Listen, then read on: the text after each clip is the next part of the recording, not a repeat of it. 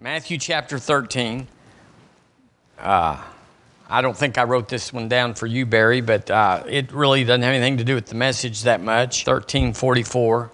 Everything has got to do with the message.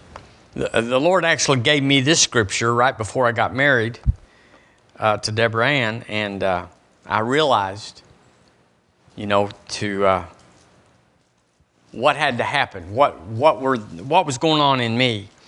In verse 44, the Lord Jesus said again, so he's already talked about this. He said, Again, the kingdom of heaven is like unto treasure hid in a field, the which when a man hath found, he hideth. And for joy thereof goeth and selleth all that he hath and buy that field. This is the kingdom. The treasure in the field is the Word of God, the life of God, the work of the Lord Jesus. And so, if it's really a treasure, we should go and sell all we have, sell out a carnal and worldly life, or mostly just the pursuit of everything that's not Him. And for joy thereof, go and selleth all that he hath, and buyeth that field.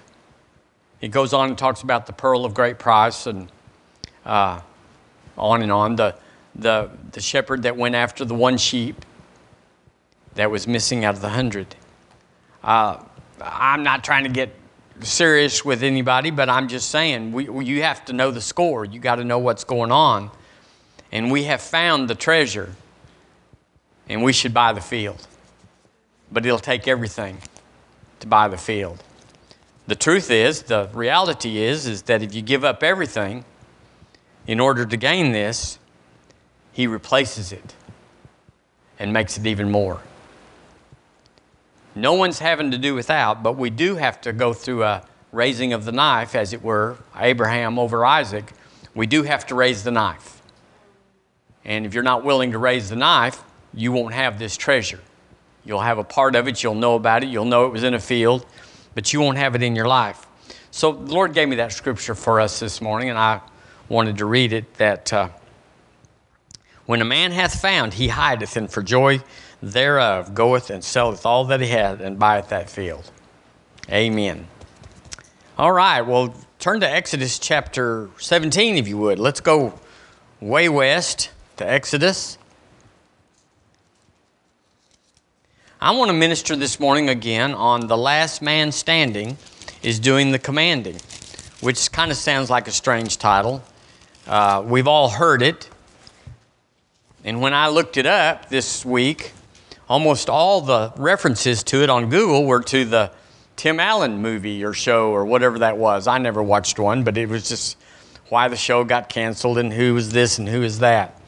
Uh, but when we, when we think about the last man standing, usually it's in a context of military that there's a war, there's a fight, there's a battle, and whoever, whoever's standing at the end is winning. We saw that in the Civil War, World War I. You're trying to take a ground, take a place, take a, an area. And they, uh, in the case of the Civil War, they, they had all these muskets and they all just came together and whooped up on one another. And whoever had the best fighters or had the most men, that's who was standing, that's who won the battle. We also can see it in uh, boxing. Two men go in there and it's winner take all in, except in the case of a TKO, but usually in a knockout, there's no doubt the last man standing is commanding the reward, commanding the, the, the, the honor of it. So there's something about you and me that are in that same war and same round or ring uh, with it that the last man, the last woman standing, or actually the last person with a spoken conviction is winning and not used to be. There's lots of people that have been backslidden. You know, backslide comes on everybody. If you understand backslide, it means any day that you're not doing as well as you did another day. If you have history of doing better than what you're doing right now, having and being an attitude, then you're backslid. Would that be right? Doesn't mean that you got delirious drunk and, and can't control yourself. It just means you're not moving forward. And so we have to learn or have to embrace that my last word 10 years ago of standing might not be valid now. I might have spoken some things, believed some things, stood on some things that has led me into something that's not victorious. And we have to reaffirm I got to get back to that place. Because it's not just because you won, it's what you're doing now, winning. Amen. So just because you have a testimony of healing, praise God. You have a to- testimony of paying off your house or, or getting out of a credit card or whatever we all have had testimonies of. It's just not working for you unless it's working now. It's got to work now. You can't, that is the biggest thing that the devil does is he takes us right after a victory and starts tempting us to celebrate. And we slide away in that uh, celebration. I know when I when I'm trying to lose weight, after I get on the scales and I've got it, yes, let's go eat Mexican food. let's celebrate. I'm telling you, it just it just works. And then the next morning you get up and you go, ah, that was that was bad. So it's like, did you lose any weight? Well, sure, I've lost 30 pounds, but I gained back 20 of it, so, or whatever, you know. Here in Exodus chapter 17, let's look at the last man standing. It says in verse 11, It came to pass when Moses held up his hand that Israel prevailed. And when he let down his hand, Amalek prevailed. But uh, Moses' hands were heavy, and they took a stone and put it under him, and he sat thereon. And Aaron and Hur stayed up his hands the one on the one side, the other on the other side, and his hands were steady until the going down of the sun. And Joshua discomfited Amalek and his people with the edge of the sword. So there you go. Moses had to be standing or holding up the rod, as it were, for them to prevail. And he did prevail. Joshua prevailed because they stayed to the end of the fight. They stayed to the end of the fight they stayed till the end of the fight. They stayed in till the end of the fight. So we don't want to hear your history about the first three quarters of your fight and then you got knocked out. We want to hear what happened at the end. We want to hear about uh, uh, that that you finished the good fight of faith. In Mark chapter 11, we, we know this one, but let's, let's turn to Mark chapter 11 you got sticky pages, we're going to find a few of them. So get those worked out. Mark chapter 11, the Lord Jesus is speaking. A tremendous discourse on faith here. It's, it's actually just three or four verses that talk about this great measure of faith that you and I are commanded to engage. But yet you go, this should be three or four books. This should be chapters. This should be longs, but he so concisely and succinctly put it together that we couldn't mess it up. The Lord has to shorten stuff to keep from messing up. Y'all know how much these false religions have messed it up anyway. No, no matter what verse they pick up, they can some find, somehow find a way to, uh, to turn, turn it around. Let's, let's look in verse 23. Let's read it together. Verse 23. Ready, read. For verily I say unto you, that whosoever shall say unto this mountain, Be thou removed, and be thou cast into the sea, and shall not doubt in his heart, but shall believe that those things which he saith shall come to pass, he shall have whatsoever he saith. That's the last man standing. You got to believe in your heart. That's, that's how you don't, you're not folding, you're not backing up, you're not double minded, you're not drawing back. You believe in your heart that those things which you say, and the things we say, what he's talking about here, the things we say that comes from believing. 2 Corinthians 4:13 says, "I believed and therefore have I spoken." So we're talking about believing, the believing that speaks. Not the head that parrots, but the believing that speaks. And he doesn't speak it first. You can put, I'm, by his stripes I was healed, and you can put that in you all day long. But until believing speaks, nothing is happening. You are filling your heart like you're filling the tank.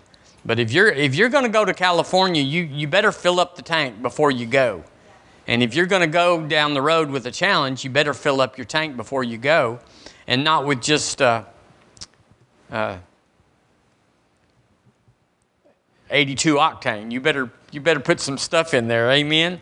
So uh, uh, the last man standing, the last thing you and I have said that we believed, that came from faith, came from believing, came from a conviction, is what's working.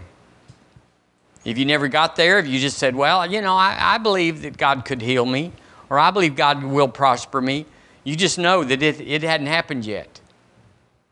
Everything's in the past tense. If it's not in the past tense, it's not, it's not there.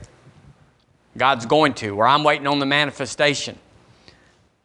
It sounds good, sort of, but it's not. It's not faith. Your mountain is right there, and you, you can deny it and you can excuse it away, but it moves when the faith inside of you, the believing inside of you, that does not doubt in his heart inside of you, when it speaks, when it says, what you believe will come to pass, you will have what you believe. This is non negotiable, isn't it? Matthew 11 23 is non negotiable. It's not like, well, yeah, I'm doing it a different way. No, you're not, because this is the only way He gave to do it. I've shared this before, but it's real, real relevant. How Martin Luther King, a civil rights leader and just a tremendous man that God raised up, how it's reported by his children that he sat down at the kitchen table one time and told them, These are hard times, children, and daddy's got to do it. But it's likely, likely that I will be assassinated. I don't think he used that word, but he said, It's likely that somebody bad's going to take me out for the cause. And it was all about the cause, it was all about the martyrdom, and the, this is even good. But he did say it and he believed it, and he was taken out. There's a story about a, a, a mama that had a, uh, let's see, yeah, you said uh, the doctor came and said the diagnosis is bad. Your baby will suffer for nine months and then die. And she immediately pushed back on the doctor and said, My baby will not suffer. And sure enough, the baby did not suffer, but he died on the ninth month. And you go, well, this is crazy. If God can heal suffering, can push suffering out of the way, why couldn't he raise this baby up? And it was uh, not up to God, it was based on what she believed and said. You see how important that is? Um, missionaries. Missionaries. I, I, have watched the movie several times called The Point of the Spear. And it's about uh, uh, missionaries that went down to a South American jungle and went into a tribe that where nobody even knew was there. And they so believed God would protect them because they were doing a great work. They were doing a great work. And the least God could do for us that we're doing a great work, a noble work, a work that nobody else wanted, that everybody said they are dangerous, they are whatever. The least God could do, you think, is to protect the people that are doing the kingdom work. But they were killed. Many of them were killed. Now, there's a good ending to this story where the son came back and, and did get them born again. But the truth is that they died doing a noble and wonderful work because they assumed or had their theology say, surely God will protect us doing a great thing. So it's not in works, it's not in sacrifice, it's not in pain, it's not in intention. It's what you believe and say. The last word standing is doing the commanding. And so We've, we've fended off a many a storm around here in West Alabama and eastern Mississippi. But you just can't say, well, I go to church all the time and I'm a big giver and I teach children's church or whatever. God will protect me. And that, under the Old Testament, is how He did it. Um, that's what Malachi is talking about. That's what Psalm 91 is talking about. But we have to enforce it. These, Mark 11 23 is non negotiable. You have to say to the mountain, Be thou removed, be thou cast in sea. How do you say it? Do not doubt in your heart. How do you say it? Believe that those things which you saith will come to pass. And then he said, You shall have, you shall have. You speak to the mountain, and you shall have the mountain move. But you got to meet those conditions. And part of those are saying. So it's like, I don't know how a carburetor works. I don't know how an alternator works, but I do know where the key goes. So we're going to giddy up and we're going to just speak to the thing to go. And uh, I like this scripture in Luke. I'm right, right, Matthew, Mark, Luke. If you'll turn to Luke 8, if you want to.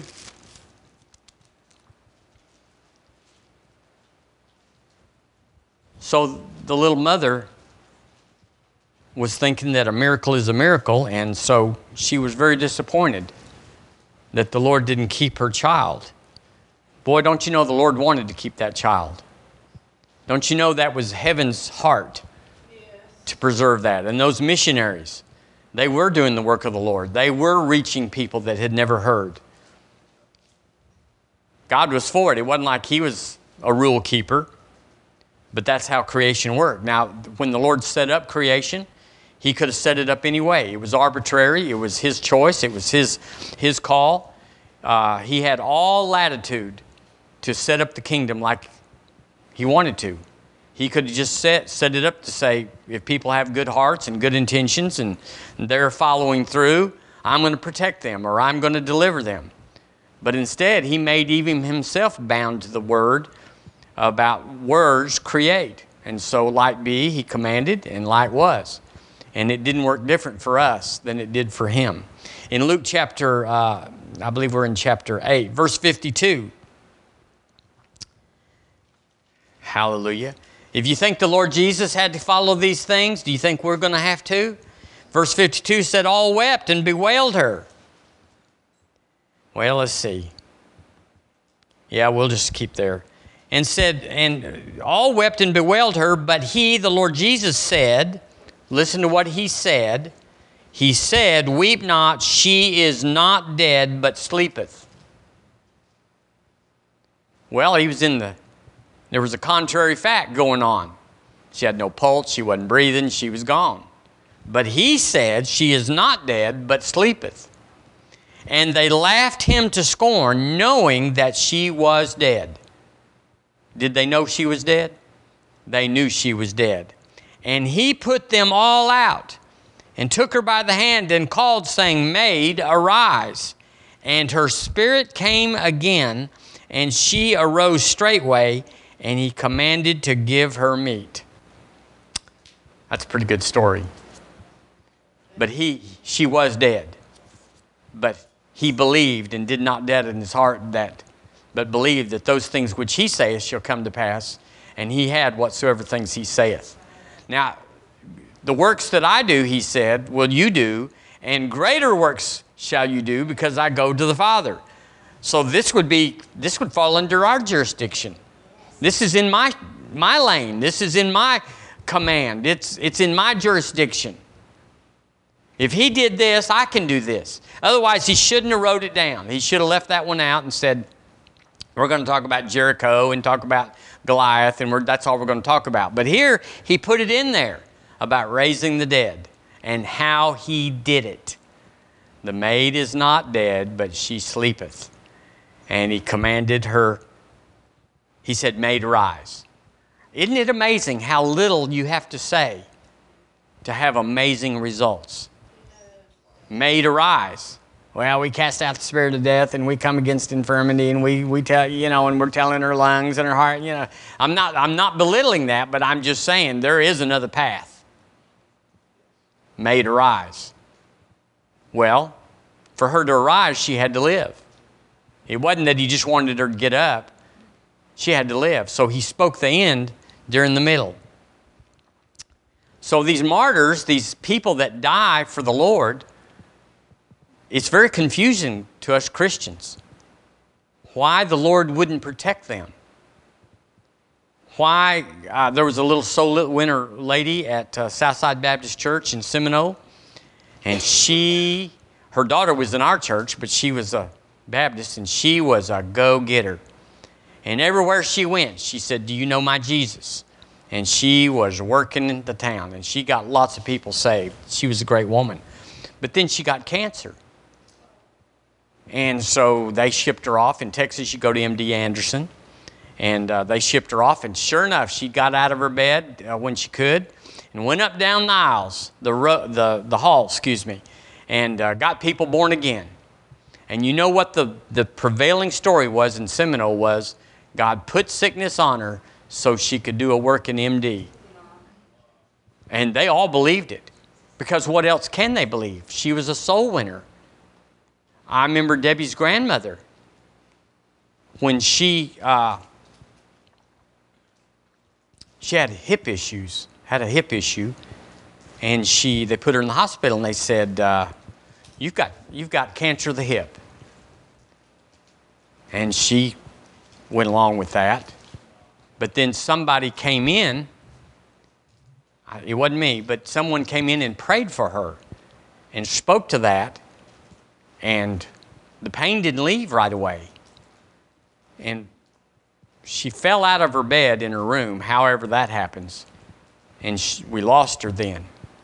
But they did an autopsy or whatever they do, and they, they looked in her hip and said there was no cancer there. But she believed there was. She told everybody, I've got this, and this is what's happening, and this is where I am. She had the last word, and she, she was working it for her body but the Spirit of God had come in. But Granny Hixie was a soul winner, like this other woman. She was a soul winner, she was a machine. She had a wooden purse that I had made her when I worked at Paddle Tramps, and it had Jesus down the side of it in, in wooden letters. And uh, she had a sign that was eight feet, seven, seven and a half feet tall, J E S U S. And she was a, she was a turban tire. But she asked the Lord, Lord, I'm a, I'm a soul winner. Why are you allowing this to happen to me? And it was a great mystery to him, and it really disappointed the family, and it discouraged many of the family that said, if Hixie can't make it, there's no hope for us. Amen. So, have you heard of people that said, I won't outlive my father and nailed it to the year? Uh, certainly. Um, but then you hear about other people that says, I will be a doctor when I grow up, or I will marry so and so. Little Anita Edmondson, she was in the seventh grade, and uh, her mama, Danita, brought her to church. They, they came to church. I don't remember how they came, but they did come. And uh, little Anita latched onto Eric Scott Billings. And she said to her mother going home, I will marry that boy. She's in the seventh grade. I don't know how old Eric is. Eric was exactly five years to the day older than her. And uh, then Eric started dating her cousin. There's lots of wailing and gnashing of teeth on little Anita's pillow, and he went through this girlfriend and that girlfriend and everything. But she never, the story is she never wavered. She said, I will marry him if I have to kill them all.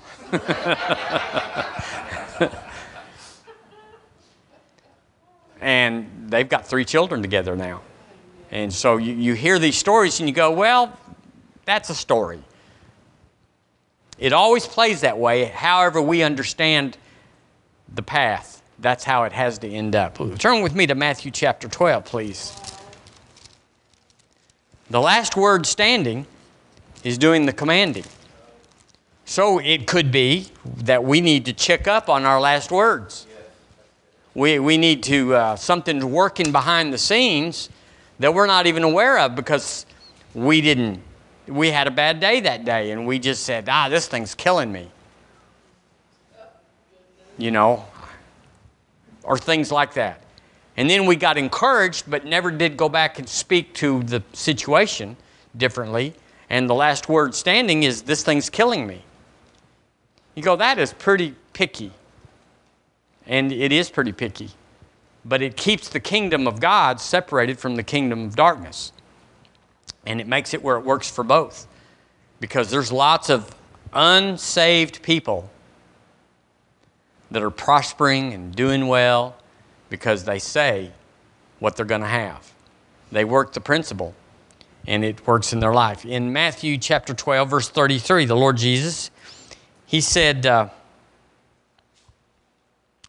yeah, we'll just go there. Either make the tree good and his fruit good, or else make the tree corrupt and his fruit corrupt, for the tree is known by his fruit. Well, there's lots of lessons right there. We can know about people, not by what they say they do or have, but what they bear in their life. Oh, generation of vipers. I believe he got to the point, didn't he? Uh, generation of vipers. That's how can ye, being evil, the word there is also translated unbelieving. How can ye, being evil, speak good things? He goes back to the root and the fruit. He said it cannot be. If the root, is that what he said? Uh, make the tree good and the fruit good, or make the tree corrupt and the fruit corrupt, for the tree is known by its fruit. So he talks to these evil people that have evil fruit. And he said, How could you, how can you speak good things? You are bearing corrupt fruit, therefore you are corrupt, therefore you cannot speak good things. So that means there's a motive in that. That means there's a uh, something else going on. And then he explains it. He said, For out of the abundance of the heart, the mouth speaketh. Let's say that together. For out of the abundance of the heart, the mouth speaketh. Now let's first person. Out of the abundance of my heart, I speaketh. Again, out of the abundance of my heart, I speak. So it's talking about the heart, not the head. You can say anything. You can say anything out of your head. I can read Hebrew and Greek and, and uh, some other stuff, but I have no idea what it's saying. But I could read it out of my head. And I'd be saying Russian words or French words or whatever, but it wouldn't mean a thing to me. The tree is good when the fruit is good. And the fruit is good when we speak out of the abundance of our heart according to what's in our heart. If it's good, we'll speak good and we'll have good.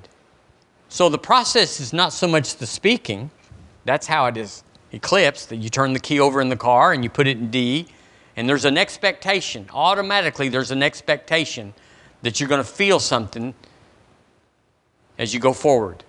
You put it in D, the key's in, the engine's running, you put it in D, and you expect, we all expect, to have a little motion of going forward. I mean, we wouldn't even notice it. I'm telling you something, you go, I never thought of that. But yeah, we all expect it. It's so expected.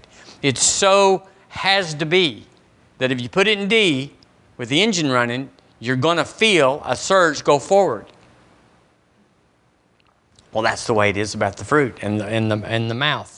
Uh, so the fruit is exactly the same as what's on the inside. You can't fake it. You can fake it for a while. You can fake it to some that don't know, that aren't looking, that don't know this. But the truth is, the process of speaking to the fruit, speaking the, the creation, doesn't begin there. It begins in whatever you're putting into your heart. So if you put a little in your heart, there's not going to be an abundance. I'm healed, I'm healed, I'm healed. I'm blessed, I'm blessed, I'm blessed. Well, that didn't fill up anything. So, but if you say, Himself bear my own sins in His body on the tree, that I, having died to sin, should live under righteousness, by whose stripes I was healed. Now, if you put that in a timer 17, something's going to start filling up.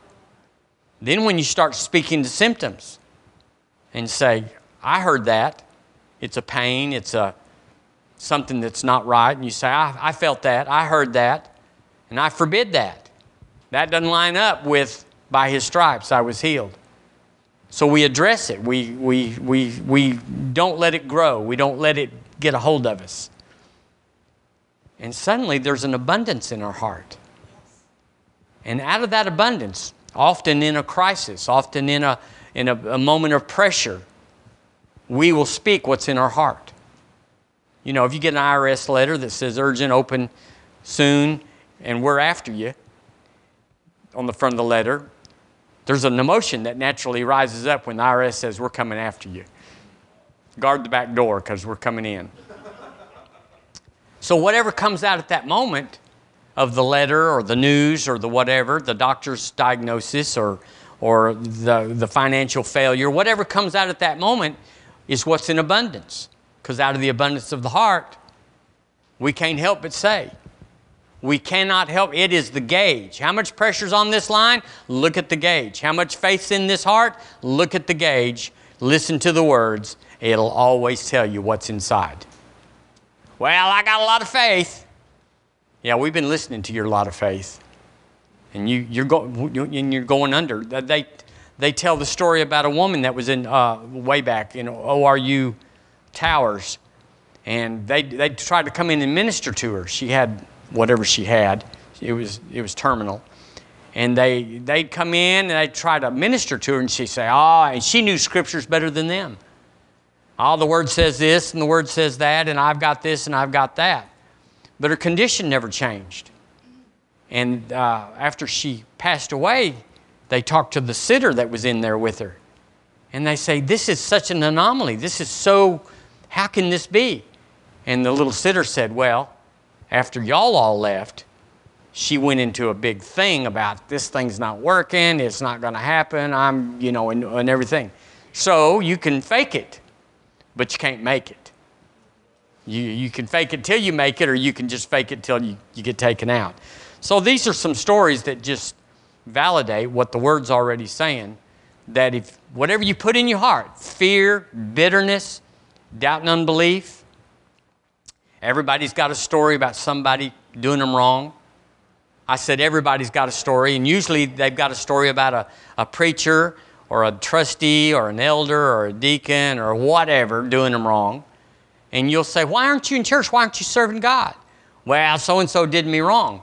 So there's lots of things that the devil tries to do to keep us off track and that we're disappointed in people.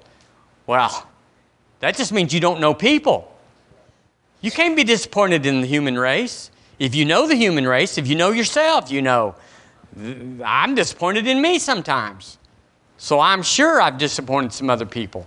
But if they go with the track that says, I'm disappointed in Michael, therefore I'm disappointed in Jesus, you got off the road somewhere, you're in the ditch. Well, the same thing about confession. This little lady that was telling everybody, I know all this and I don't need your help, she did need their help but she paid the price. It couldn't be different. I said it couldn't be different. It's so predictable. You could write it down in a letter and mail it to them 30 days before she died, and you could say, You're, you're on your way out. Same thing. So, this word abundance, out of the abundance of the heart, of course, that means the overflow. So, it's not just that you know some scriptures in your head. We could all quote 1 Peter 2.24. We can all quote 2 Corinthians 8, 9. Uh, For you know the grace of our Lord Jesus Christ, that though he was rich, yet he became poor, that you through his poverty might be made rich. We all know that. But I was at a men's meeting one time. It was my own men's meeting. It was a lot of years ago. And foolishly, I realize now it was not wisdom, but I was, I was totally optimistic about it. I said, let's go around the room and every man give a prosperity scripture. Just quote one. Just quote anyone. You, you can quote them again. Colin did, Eric did, and one other man did. You weren't there, Jonathan. Were you? You were. Okay, and Jonathan did. I don't remember. But, but you did, didn't you? I did. Third John 2. Okay, there we go. I got to get my story straight. He's the only one that can fix it. But nobody knew it. So, how many prosperous men did I have in the room? If they didn't know one prosperity scripture, that meant there was nobody with an abundance. Not, I, I mean, the, those that didn't know. There was none that had overflow. No one that was fighting for it. No one was that was contending against symptoms of lack and shortage and need and deprivation. Nobody was there. They were just like, it's just how it goes. It is what it is. Well, it is. I hate that word. It is what it is. It is what it is till I say what it is. It is what it is till I intervene. The storm is coming, the tornado is over there until I intervene, and then it isn't what it is, it's what I say it is. So you got something going on in your family, in your body, in your money. It is what it is. You can follow the track. You can that, the doctors can predict it. They can say this is what happens at this many days. They can say you're this far away from bankruptcy. They can all predict it because it's the same for everybody unless you intervene, unless you tell the storm, unless you tell your money, unless you tell your family, you will be born again. You're talking about them. So the treasure in my heart is steering my life. That and seed time and harvest, and this is a form of that seed time and harvest, but those are the two things that are steering your life more than anything. You want to save money, you don't want to give, you don't want to be generous because you're saving up and trying to get out and trying to do better. That's a plan, but we can predict it. We can get to the end of it because we know how that always turns out because it's been going on for, would you say, thousands of years. So if you want something different, you got to do something different. You got to do something bold. Well, I'll just start saying I'm blessed. Well, that's good. That, that'd be a start. But you got to fill up this. This is the secret weapon that we have. Fill this up. Fill your, your, your heart up with the Word. Then, when something that's not the Word comes by, you'll know it. You know, that's what they say about counterfeit money. They never let them touch counterfeit. They just say, feel this all day long, and they give them real bills. Then, one day, when they get one that's not, they recognize it because it's different. Job 22 28 says, Thou shalt also decree a thing. The word there means to separate, decree, to separate. Hey, you separate. Separate. Separate you from your head and your heart. Separate faith and worldly hope. The word says in Romans 4 that uh, Abraham, who against hope, hoped. Against natural hope, hoped supernaturally. So you got to change something. It's not que sera, sera, what will be, will be. I mean, it is until you intervene and change that. So my words, my words, my words, not your words about me, not someone's opinion about me, but my words divide me and my future. I, I have, my future is so predictable. It is so predictable. I can tell you what's going to happen next year in my life. You go, no, nobody knows. It's up to God. And God, you know, he, He's in control. I'm in control. He made the rules. I didn't make the rules. He could have said, I'm going to be in control, and we would have had a world where He was in control. In the Old Testament, He was in control. So we already know what that looks like. And He fought the battles for them, and He, he uh, let the, when they did bad things and built golden calves and stuff, He, he let an army come in and take them out, and God was in control. He was steering a four year old, as it were. He was steering a four year old best he could in order to get the Messiah in. But now we are mature. The word says we're mature. We are, we're not mere men. Amen. I like this in Romans 12 2. It says, Be not conformed to this world, but be ye transformed. So that's what we're doing this morning. This is not, but you, you can't do it on Sunday morning and Wednesday night. It's not enough. Say it's not enough. It's not enough. You, you can't have an abundance because there's a leaking process that goes on from doubt and unbelief, from uh, symptoms have voices, pain has a voice, a diagnosis has a voice. You look in your purse, your billfold, and it has a voice. Your brain has a voice. It says, we need $100 this week and there's 42 in there, that voice will speak to you. It'll say, We're missing 58. And so it leaks out. It, there's, a, there's a guarding or a, a, uh, a, pumping out, as it were, to just maintain, to have an overhead. So if you want to get out there further, you got to put more in than Sunday morning and Wednesday night. You're going to have to listen to some things. You're going to have to have a library of some kind. Men should have, all, all of us, but I'm saying men, you need a library. If you don't have a library, then you're not serious. You're thinking, wrongfully, that you can get it from here, and you can't. Oh, I'm different. I can do it. I absorb and I can remember and stuff. I say you can't get it. Faith is activated, arises by hearing, and hearing by the Word of God. And there's not enough in two hours a week to keep off the devil in 168 hours. So, uh, we got to eviscerate some words that are causing our tank to leak. We got I can't. You know what I can't means? It means I cannot. I can, which is the, the working verb that signifies your whole ability, your whole influence, your whole power, uh, is in the word can or will. But when you put not on it, it completely takes it away and says you, it's not happening. So if we say, I can't afford, this is the last word standing. It's commanding your future. And good deals, opportunities, doors that are opening, windows that are opening, they just all flow around in a way because it can't stick to the man that says, I can't afford. Why would it be attracted to that person? I can't afford. Why, why would it need to fund? What would it need to fund? Well, I'm giving $1,000 to missionaries, somebody might say, a month. And you go, that stuff's got to stick here, and it'll find you. It'll find you. It'll pursue you, take you down, and find you.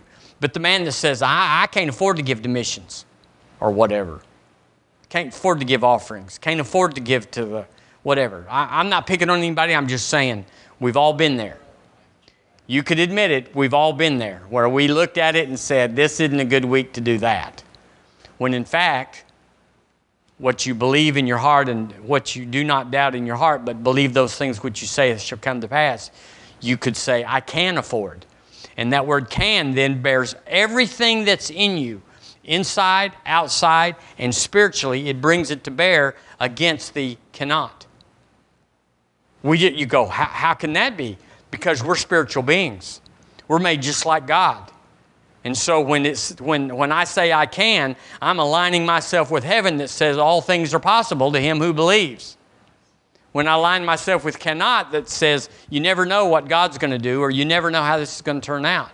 So we're aligning with the last word that we've uttered with conviction in our life. We're aligning with that. And it cannot go different. If you leave Tuscaloosa and go down South 69, you cannot not go through Moundville. It's, it's destiny, it's fate, it's, it's, it's the gods, whatever people say. That's what's at the end of 69, 13 miles from here. And if we go down a road that is like that, where we have a we don't have faith in ourselves, therefore we're not speaking. Therefore, what we are speaking is fearful. If we don't have faith to overcome, we have faith that we didn't overcome. That God's in control and He'll work things out. He's already worked things out. I said He's already worked things out. There's nothing left for heaven to do. God is not intervening. I, this, this song we sang this morning, let, let me, I wrote it down. What did I write down? Even when I don't see it, you're working. Well, that's true, but if you took it literally, you would think that God is taking input from the world and categor- categor- he's putting it in different systems and working out a solution. But the truth, when it says, even when I don't see it, you're working, is the Word. Yes. And He's not working if there's no Word working. You could be a missionary in South America and die singing, even when I don't see it, you're working. If you don't have the Word working, you don't have God working. Now He cares for you and He wants you to, and He's He is sending everything in to get you to change. Uh, he's putting people in your life. He's putting books in your life. Sometimes He'll have you buy a book or a tape set. Jonathan and I talked about this other day, and you get home with it, and it's like, this is not it. This is boring. This is not it. And so you put it on the shelf. Did y'all hear what I said? You put it on the shelf. And then one day you go, hmm, wonder what's in that book. Or you are you're just feeding through your books and you find it and you open it up and it is the it is the answer for the moment. This has happened to me so many times. Matter of fact, I get mad at people that I loan books to and don't bring them back. Because then I go to looking for them and it's like, who's got this? But I found one yesterday that wasn't mine in my stuff. And I, I put it over there and, and called her and said, so sorry. How powerful is I can do all things through Christ which strengthens me. And then you just back up and concentrate. I can do all. And you meditate that. Well, what, what's not in that? What you go, well, not all financially, all, all. Well, how about, and you just go down the list of all the things that aren't in that and you come up with zero. I can do all things. You go, well, it's through Christ, and he might not. What do you mean, might not show up? Greater is he that is in me. As he is, so am I in this world. So we don't even, the, the scripture says it, but we don't even have to say, I can do all things through Christ. That's a given. Once you believe, it's a given, and you don't have to put that tag on, although it's absolutely the truth. But you just can say, I can do all things. In the sense of, what's out there that I need to take hold of? I can do everything. I'm a problem solver. I have been sent and assigned to solve problems. And I solve problems that people don't want solved. I solve problems uh, that they don't even know are problems. I'm solving them all the time. I'm a little obnoxious, actually. I know it. But we all are problem solvers. Well, I got to quit here. Well, no, I'm not going to quit. Uh, verse 37 says, for, for by thy words, he said, uh, uh, verse 36 I say unto you that every idle word that men shall speak, they shall give an account thereof in the day of judgment. That's, we want to just skip that one. Do y'all have some white out and we'll just wipe that one out? Because, uh, well, then we have to confess our sins. We have to go back and dig that seed up because it's the last word speaking. So we got to get up almost all the time and say, Today I can do all things. Today I prosper. Today my body is doing this and you establish the last word no matter what idle word proceeded to your mouth. Then in verse 37 he says, For by thy words thou shalt be justified. You mean by my character, my conduct, my intentions, my motives, my willingness to be a Martha that just does and goes and does? No. He said, by your words. Not just your words, but the words that come from your heart words that are in there in abundance. So, another place it says, uh, if you can't say something good, don't say anything at all. It says, let your nay be nay, your yay be yea. In other words, zippo the lippo is what we say. Hallelujah. Get, get that thing out of it. So, should we show, it says, by your words you shall be condemned. So, I have quit saying I can't remember. I say I don't remember. I don't remember about this particular item. I, I don't recall that. But I never say I can't remember. It's fatal. Uh, I don't know. It's got to go. I don't know. Now, you could, you could phrase it in a way that you say, I don't have that information with me right now. But you never say, I don't know. You never want to paint your life with, I don't know because we have the mind of Christ. Uh, this is hard for me. I hear that all the time. Have you ever heard that? Someone say, It's hard. It's hard. Everything's hard. That beats me. I had to get rid of that a few years ago. That beats me. Every once in a while, I'll catch myself saying, Well, doesn't that beat all? Doesn't that beat me? And I, boy, it just, it's, it's, it's like a siren that goes off in me. I, I've trained that. I'm not sure. I don't understand. Here's one I'm confused. Anybody in here confused? We deny it. We deny it. So we don't ever say, I am confused what you're saying. I'm confused. I feel bad that they didn't get to come. I feel bad. I feel bad. I feel bad. Do You reckon that's attached to anything about feeling bad? I would rather go under if it I would go under if it weren't for them. How many times have we been tempted to be so grateful to somebody we'd say, well, without them, I couldn't make it? Lots of widows and widowers say that. I, I, don't, I just can't live without them. And if you look at the obits, they were true. It takes a real big attitude to not extrapolate to the future based on what's happening today. Your mind will give you a great boost and say, yeah, without her, without him, your life is because she did so much, he did so much, and that other, therefore. And God's not moving, God's not helping, God's not interested. Oh my, maybe He is. Uh, we can't afford the nice things of life, said the man that didn't have any nice things. And the last one, uh, I figured it would happen that way.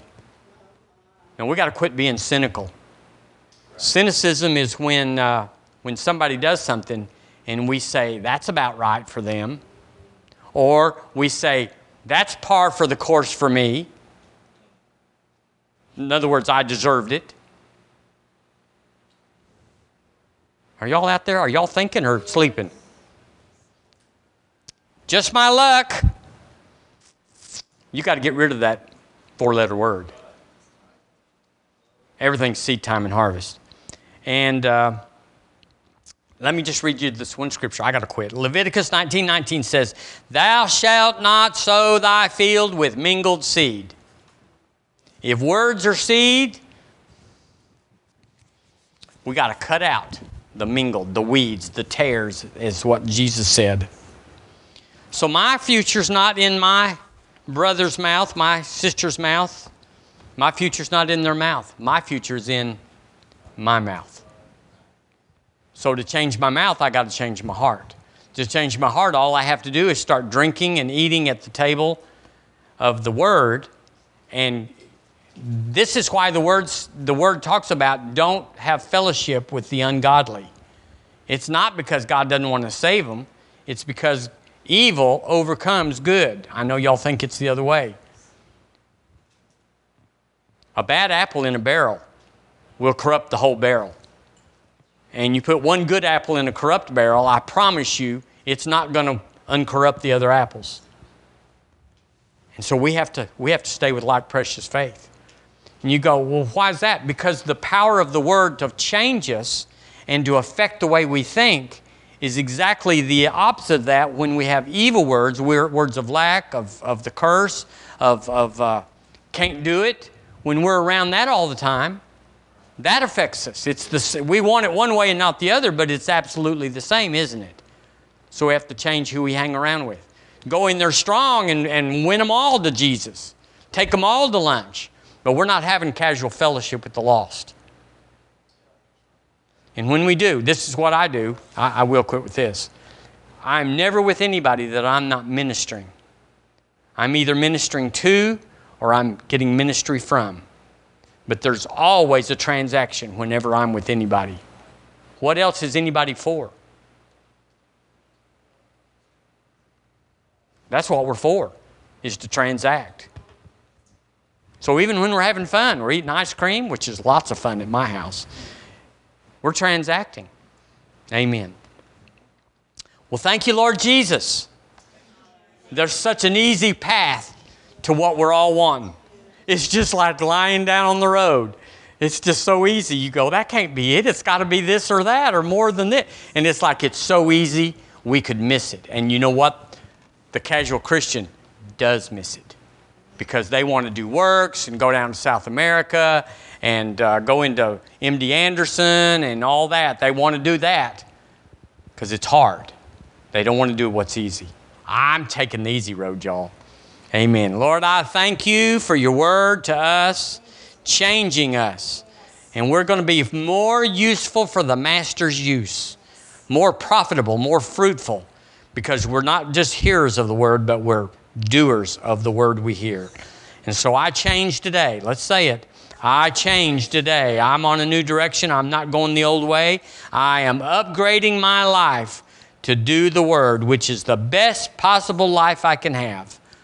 And Lord, we thank you for clarifying our situation every day. Everything we're saying wrong and doing wrong, you are gentle, you chasten us, you, you encourage us, But Lord, we, we know you're coming to help us. In Jesus' name, amen. Amen. Hallelujah.